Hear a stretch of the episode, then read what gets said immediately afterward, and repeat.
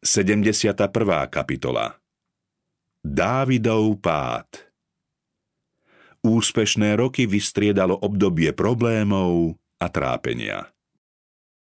V písme svetom nachádzame len málo pochvalných výrokov o človekovi. Len málo biblických textov hovorí o cnostiach aj tých najlepších ľudí sveta. Je v tom poučný zámer. Nech už človek má akékoľvek dobré vlastnosti, vždy sú to Božie dary. Všetky dobré skutky ľudí konala ich prostredníctvom Božia milosť skrze Krista. Keďže ľudia majú všetko od Boha, jemu patrí sláva za všetko, čo smú vykonať alebo čím sú. Každý človek je len nástrojom v Božích rukách. Okrem toho, z biblických dejín vieme, že je nebezpečné vychváľovať či vyvyšovať človeka. Ak si totiž človek prestane uvedomovať, že vo všetkom závisí od Boha a začne veriť vo vlastnú silu, neomilne ho čaká pád. Človek zápasí s nepriateľmi, ktorí sú silnejší, než je sám. Lebo nás nečaká zápas s krvou a s telom, ale s kniežatstvami a mocnosťami, s vládcami tohto temného sveta, so zloduchmi v nebeských sférach. V tomto boji neobstojíme, ak sa budeme spoliehať len na vlastné sily. Porážku nám pripravuje všetko, čo našu myseľ odvádza od Boha a čo nás zvádza k tomu, aby sme sa spoliehali len na seba. Každá stránka písma nás varuje pred spoliehaním sa na moc človeka a posilňuje našu vieru v Božiu moc. Práve sebaistota a spoliehanie sa na vlastné sily a schopnosti doviedli Dávida k pádu. Lichôdky vykonali svoje. Padol do osídiel moci, prepichu a slávy. Neblaho na ňo pôsobil aj styk so susednými národmi. Podľa vtedajších zvyklostí kráľ mohol beztrestne páchať zločiny, za ktoré obyčajní smrteľníci bývali kruto trestaní. Panovník nemusel dodržiavať zákony ako jeho podaný. Všetko spomenuté otupovalo Dávidovú predstavu o krajinej ohavnosti hriechu. Namiesto toho, aby sa pokorne oprel o hospodinovú moc, začal veriť vo vlastnú múdrosť a silu.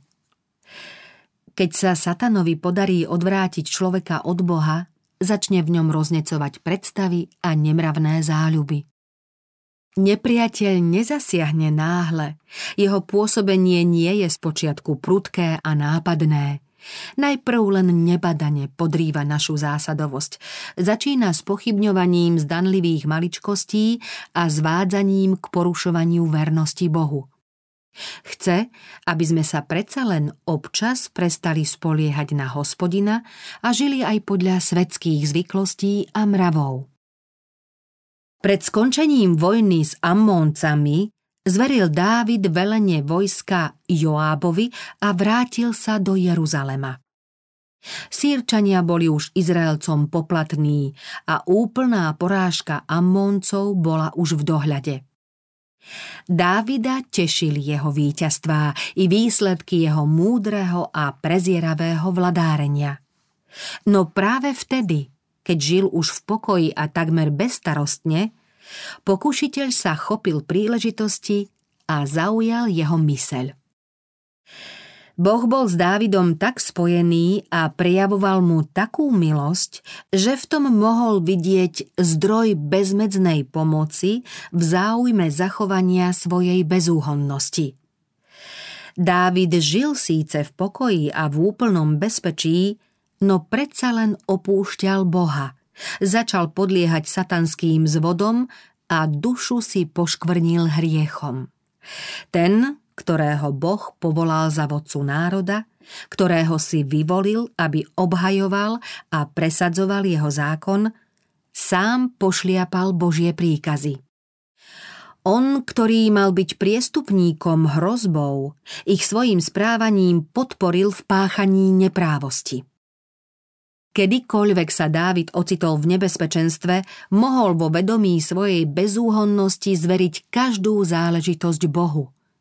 Hospodinová ruka ho bezpečne previedla nespočetnými nástrahami, ktoré na ňo v živote číhali. No teraz, keď zhrešil a kým svoj hriech neolutoval, nežiadal nebo o pomoc a radu, ale sám sa snažil vyviaznuť z nebezpečenstva, do ktorého sa svojím hriechom dostal. Kráľovým zvodcom sa stala zhubná krása Batčeby, ženy Uriáša Chetejského, jedného z najstatočnejších a najvernejších Dávidových vojvodcov. Nedalo sa predvídať, čo sa stane, keď zločin výjde najavo. Boží zákon stíhal cudzoložníka trestom smrti a hrdý vojak, ktorý bol takto potupený, mohol sa kráľovi pomstiť, mohol ho zabiť, alebo proti nemu strhnúť národ do vzbury. Vražda Dávid sa všemožne snažil svoj hriech skryť, no márne – Svojvoľne podľahol satanovi. Hrozilo mu nebezpečenstvo, čakala ho hamba horšia než smrť. Z tiesnivej situácie videl Dávid len jedinú cestu úniku.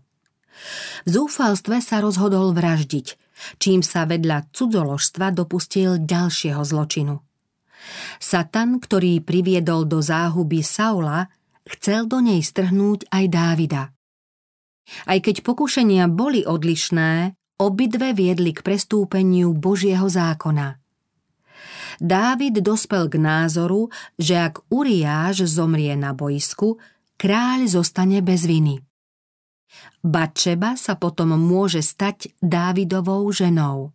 Tým sa odvráti podozrenie a kráľovská česť zostane zachovaná. Uriáš si od kráľa odnášal rozsudok smrti.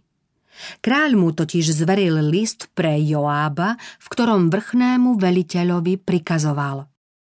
Postavte Uriáša dopredu, do najtuchšieho boja. Potom sa stiahnite od neho, nech ho zrazia a nech zomrie. Joáb, poškvrnený už jednou zákernou vraždou, neváhal poslúchnuť kráľov príkaz a Uriáš padol pod mečom Ammoncov.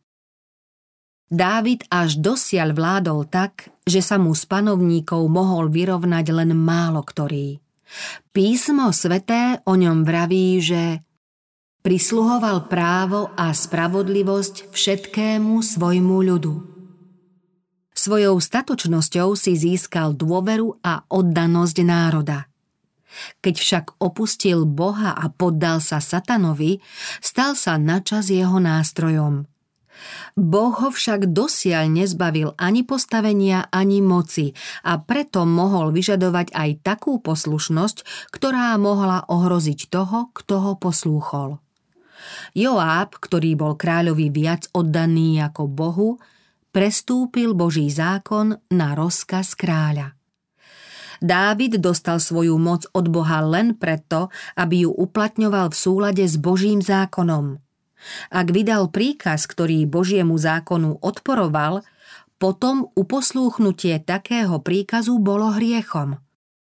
Každý nech sa poddá vyššej moci, lebo nie moci, ktorá by nebola od Boha. No ak je v rozpore s Božím zákonom, nesmieme ju poslúchnuť. Apoštol Pavol nás vo svojom liste korinským veriacim upozorňuje na zásadu, ktorou by sme sa mali riadiť. Napodobňujte ma, ako aj ja napodobňujem Krista. Joáb poslal Dávidovi správu o splnení rozkazu tak pozorne formulovanú, aby ani Joáb, ani kráľ neupadli do podozrenia. Joáb poslovi prikázal – keď až dokonca rozpovieš kráľovi celý priebeh boja a vzplanie kráľov hnev, Vtedy povedz, aj tvoj služobník Uriáš Chetejský zomrel. Posol odišiel a keď prišiel, oznámil to Dávidovi, prečo ho Joáb poslal. Kráľova odpoveď znela. Takto povieš Joábovi. Nech ťa to nezarmucuje, lebo meč zožiera raz toho, raz onoho. Zosilni svoj boj proti mestu a zrúcaj ho. Dodaj mu odvahy. Batčeba zachovávala smútok po svojom mužovi podľa vtedajších zvyklostí a keď čas smútku uplynul, Poslal Dávid po ňu, vzal ju do svojho domu a stala sa mu ženou. Taký útlocitný a úzkostlivý človek, ktorému hlboký zmysel prečesť nedovolil siahnuť rukou na hospodinovho pomazaného ani v krajnom ohrození vlastného života, natoľko upadol, že mohol ublížiť jednému zo svojich najvernejších a najstatočnejších vojakov a poslať ho na istú smrť v klamnej predstave, že bude môcť pokojne užívať plody svojho hriechu. Ako ščernelo zlato, ako sa zmenilo rídze zlato. Satan už od začiatku navrával ľuďom, čo získajú, keď prestúpia Boží zákon. Takto sa mu podarilo zviesť anielov. Takto zvádzal k hriechu Adama a Evu. Tak dosiaľ zvádza mnohých, aby neposlúchli Boha. Snaží sa vzbudiť zdanie, že cesta hriechu je žiaduca, ale jej koniec môže byť cestou k smrti. Šťastní sú tí, čo sa síce odvážili zísť na túto cestu, ale keď okúsili trpkosť plodov hriechu, zavčasu sa od nej odvrátili.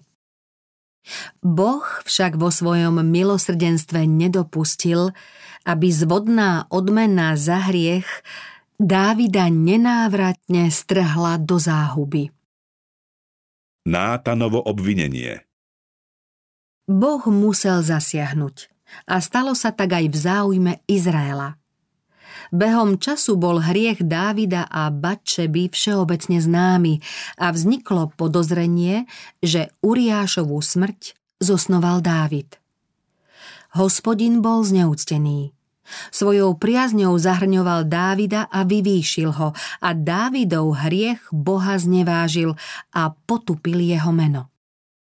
Medzi Izraelcami by to mohlo oslabiť zbožnosť a otupiť mravnú citlivosť mnohých natoľko, že by v hriechu prestali vidieť jeho odpornosť. Dávidov hriech však mohol utvrdiť v hriešnom živote aj tých, čo Boha neúctievali a nebáli sa ho. Boh prikázal Nátanovi, aby Dávidovi oznámil varovné posolstvo. Napomenutie bolo veľmi prísne – len málo ktorý panovník by prijal takú karhavú výčitku bez toho, aby sa mu pokarhaný nepomstil smrťou. Nátan oznámil Boží rozsudok bez váhania a s nebeskou múdrosťou. Najprv vzbudil záujem kráľa a potom mu znepokojil svedomie tak, že kráľ vyniesol ortieľ smrti sám nad sebou. Prorok pripomenul Dávidovi, že je Bohom ustanoveným strážcom práv svojho ľudu a rozpovedal mu príbeh o útlaku a krivde, čo vyžaduje pomstu. Povedal, bohatý mal veľmi mnoho oviec a dobytka. Chudobný však nemal nič, iba jedinú malú ovečku, ktorú si kúpil. Choval ju a vyrástla pri ňom s jeho deťmi – Jedávala z jeho skivy chleba, píjavala z jeho pohára a spávala v jeho lone, ako by mu bola bývala dcérou. I prišiel k bohatému človekovi pocestný, ale ľúto mu bolo vziať zo svojich oviec alebo zo svojho dobytka, aby niečo pripravil pocestnému, ktorý prišiel k nemu, ale vzal ovečku chudobného človeka a tú pripravil mužovi, ktorý prišiel k nemu. Príbeh kráľa rozhneval a Dávid zvolal. Ako žije hospodin, muž, ktorý to urobil, zasluhuje smrť. Ovečku nahradí štvornásobne, pretože to spáchal a nemal zľutovania. Nátan sa pozrel na kráľa a potom zodvihol pravicu k nebu a slávnostne vyhlásil. Ty si ten muž. Ďalej povedal. Prečo si slovo hospodinovo znevážil a dopustil si sa toho, čo sa jemu nelúbi? Ten, kto sa previnil, snaží sa utajiť svoj zločin pred ostatnými, podobne ako to robil Dávid. Chce skryť zlý skutok, aby ho ostatní nikdy nevideli, ani sa o ňom nedozvedeli, ale všetko je obnažené a odkryté pred očami toho, ktorému sa budeme zodpovedať. Nič nie je skryté, čo by sa neodhalilo a nič utajené, čo by sa neprezvedelo. Nátan vyhlásil. Takto hovorí hospodin, Boh Izraela. Ja som ťa pomazal za kráľa nad Izraelom, ja som ťa vytrhol z ruky Saulovej. Prečo si znevážil slovo hospodinovo a dopustil si sa toho, čo sa jemu nelúbi? Uriáša Chetejského zabil si mečom a jeho manželku vzal si si za ženu a jeho samého zavraždil si mečom a moncov. Preto teraz od tvojho domu sa meč nikdy nevzdiali. Dopustím pohromu na teba z tvojho vlastného domu a vezmem tvoje ženy pred tvojimi očami a dám ich tvojmu blížnemu Ty si to síce tajne urobil, ale ja to urobím pred celým Izraelom za bieleho dňa. Pokánie Prorokovo posolstvo Dávida krajne znepokojilo. Ozvalo sa v ňom svedomie. Videl svoj hriech v celej jeho ohavnosti. V pokore a v ľútosti sa sklonil pred Bohom a rozochvene povedal – Zhrešil som proti hospodinovi. Všetko zlo, čo pášeme na druhých, vracia sa od postihnutého k Bohu. Dávid si v hĺbke duše uvedomoval, že sa na Uriášovi a na Bačebe dopustil ťažkého hriechu. Neskonale väčší bol však jeho hriech proti Bohu. Aj keď v Izraeli nebolo nikoho, kto by nad hospodinovým pomazaným vykonal rozsudok smrti, Dávid sa chvel hrôzou, aby ho za jeho hriech nestihol bez odpustenia náhly Boží súd. Prorok mu však oznámil. Hospodin tiež sňal tvoj hriech, nezomrieš. Spravodlivosť však vyžadovala za dozďučinenie. Rozsudok smrti bol prenesený z Dávida na dieťa, plody jeho hriechu. Kráľ dostal príležitosť na pokánie. Utrpenie a smrť dieťaťa ako súčasť trestu bolo oveľa trpkejšie, než by mohla byť jeho vlastná smrť. Prorok povedal – Keďže si touto vecou zavdal nepriateľom hospodinovým príčinu rúhať sa – Syn, ktorý sa ti narodil, musí zomrieť. Keď dieťa postihla choroba, Dávid sa začal postiť a veľmi skrúšene sa modlil za záchranu jeho života. Vyzliekol si svoj kráľovský šat, odložil korunu a každú noc ležal na zemi a v mučivom žiali sa modlil za nevinné dieťa, ktoré trpí za jeho vinu. Keď prišli k nemu starší jeho domu a chceli ho zdvihnúť zo zeme, nechcel a nejedol s nimi. Kajúcna pokora neraz odvrátila rany aj po vynesenom rozsudku nad ľuďmi či mestami a milostivý Boh, ktorý vie odpúšťať, vyslal svojich poslov pokoja. Túto možnosť mal Dávid na zreteli a preto, kým len dieťa žilo, vytrvalo sa modlil – keď sa však dozvedel, že predsa zomrelo, odovzdane sa podriadil Božej vôli. Dopadla na ňo prvá rana a Dávid to uznal ako spravodlivý trest. On však neprestal veriť v Božie milosrdenstvo a v tom nachádzal útechu. Výstražný príklad Mnohí si po prečítaní príbehu o Dávidovom páde kladú otázky. Prečo sa o tom verejne píše? Prečo Boh pokladal za potrebné odhaliť svetu toto temné miesto v živote muža, ktorého tak vysoko poctil? Prorok vo svojom posolstve Dávidovi o jeho hriechu povedal Touto vecou zavdal si nepriateľom hospodinovým príčinu rúhať sa – Odvtedy poukazujú neveriaci ľudia na postavu Dávida, obťaženú touto temnou škvrnou a s posmechom slávne volajú. Tak toto je človek, akého chcel mať Boh? Tým bola potupená viera. Ľudia sa bez zábran rúhali proti Bohu a proti jeho slovu. Zatvrdili sa v nevere a mnohí veriaci sa rozhodli ísť cestou hriechu. Dávidov život však nie je príkladom, ktorý by nabádal k hriechu. Vtedy, keď žil podľa Božej rady, bol nazvaný Božím mužom. Keď zhrešil, prestal ním byť dotiaľ, kým sa kajúcne nevrátil k hospodinovi. Božie slovo hovorí jasne. To, čo Dávid spáchal, sa nelúbilo hospodinovi. Hospodin prostredníctvom proroka Dávidovi oznámil. Prečo si znevážil slovo hospodinovo a dopustil si sa toho, čo sa jemu nelúbi? Preto teraz od tvojho domu sa meč nikdy nevzdiali, lebo si opovrhol mnou. Aj keď Dávid ľutoval svoj hriech a hospodin mu vinu odpustil a prijal ho, zberal neblahé plody semena, ktoré sám zasial. Súd, ktorý na ňo i na jeho rodinu dopadol, svedčí o tom, ako Boh nenávidí hriech.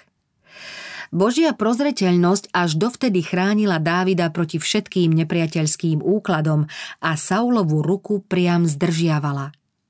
Dávid však spáchaným hriechom zmenil svoj vzťah k Bohu. Hospodin nemohol strpieť neprávosť. Nemohol Dávida chrániť pred následkami jeho hriechu, ako ho ochraňoval pred Saulovými úkladmi. Sám Dávid sa prenikavo zmenil. Keď si uvedomoval svoj hriech a jeho ďaleko siahle následky, bol človekom celkom zlomeným. Pred ľudom bol krajne pokorený, jeho vplyv bol ochromený. Jeho doterajšie úspechy a blahobyt pripisovali ľudia jeho svedomitej poslušnosti voči Božím prikázaniam. Keď sa však Izraelci dozvedeli o jeho hriechu, strácali pred hriešným životom zábrany.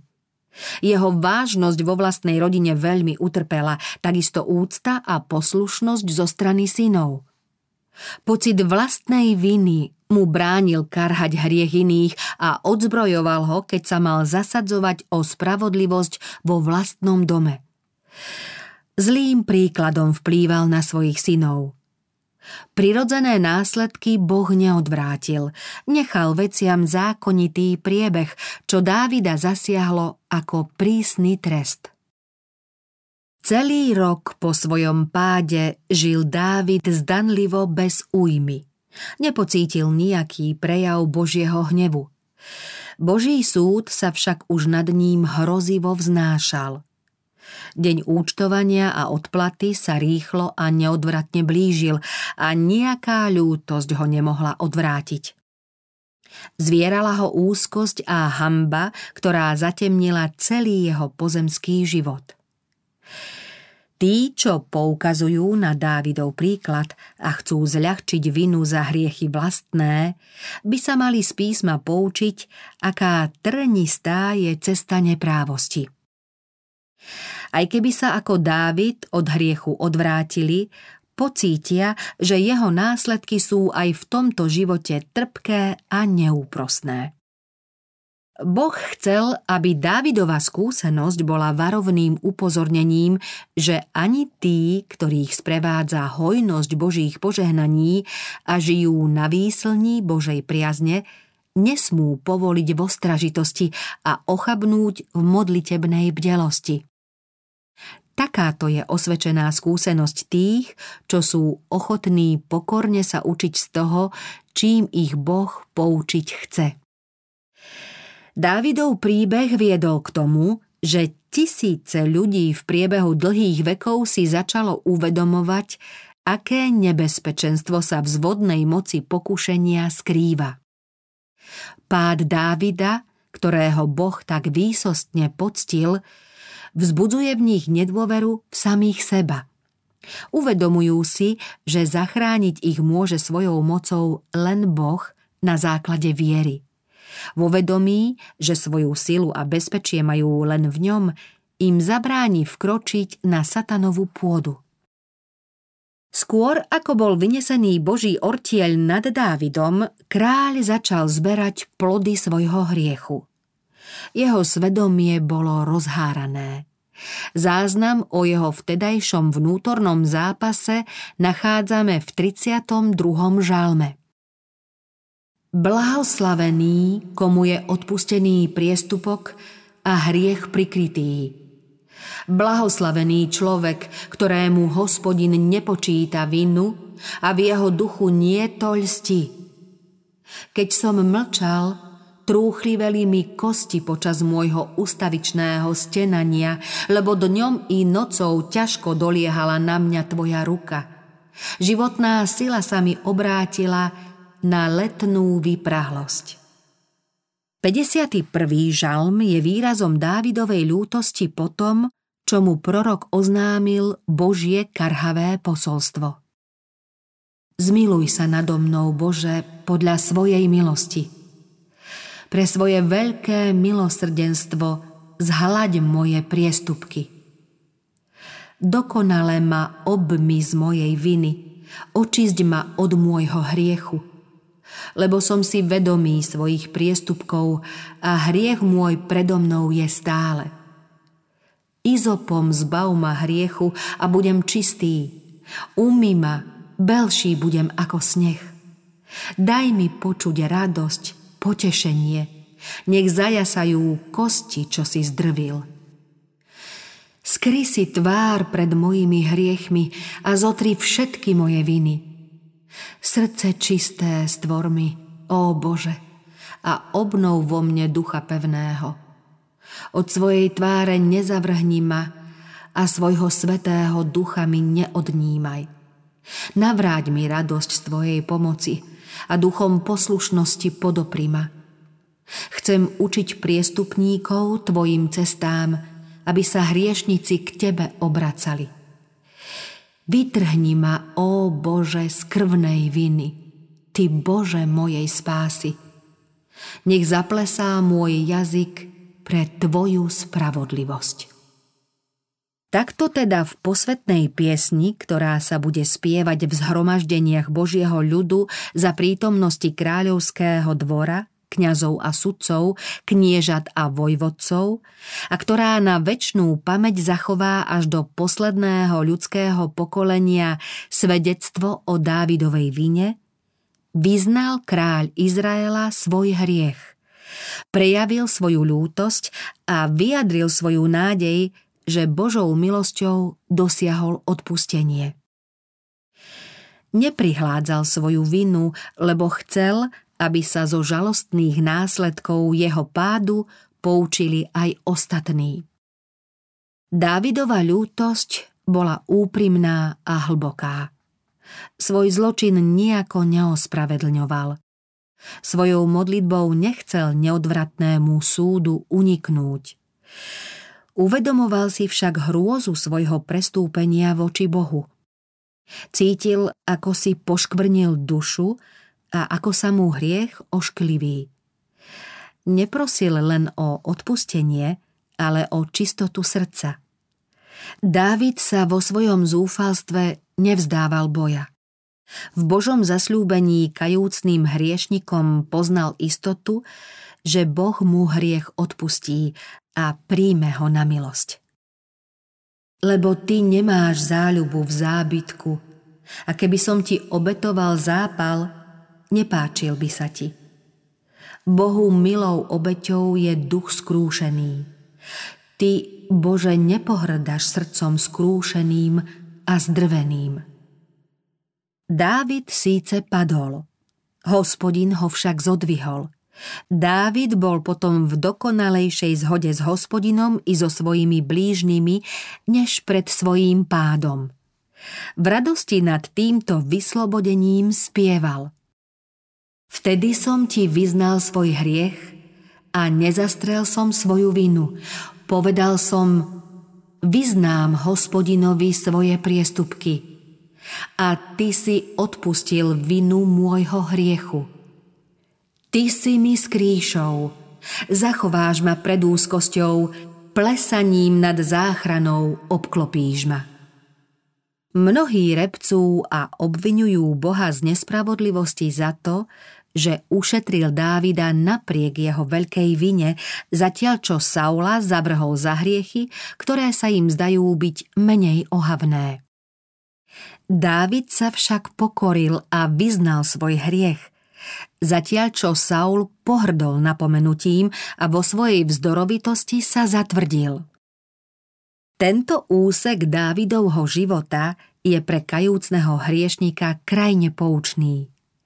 Je jedným z najmocnejších a najpozoruhodnejších príkladov ľudských bojov a pokušení.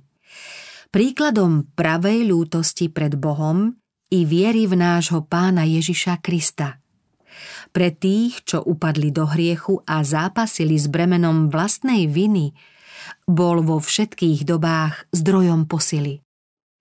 Tisíce božích detí, zvedených do hriechu, si v zúfalstve spomenulo, ako Boh prijal Dávidovú úprimnú lútosť a vyznanie, aj keď musel trpieť za svoje prestúpenie a znova nadobudli odvahu kajať sa a nanovo vykročiť cestou Božích prikázaní. Každý, kto dostane od Boha napomenutie a kajúcne vyzná a oľutuje svoj hriech, ako to urobil Dávid, môže byť istý, že smie mať nádej. Ktokoľvek vierou príjme Božie zasľúbenie, dostane odpustenie. Hospodin nezavrhne ani jediného úprimne kajúceho hriešnika. Boh dáva zasľúbenie. Nech sa chopí mojej ochrany, nech uzavrie so mnou mier.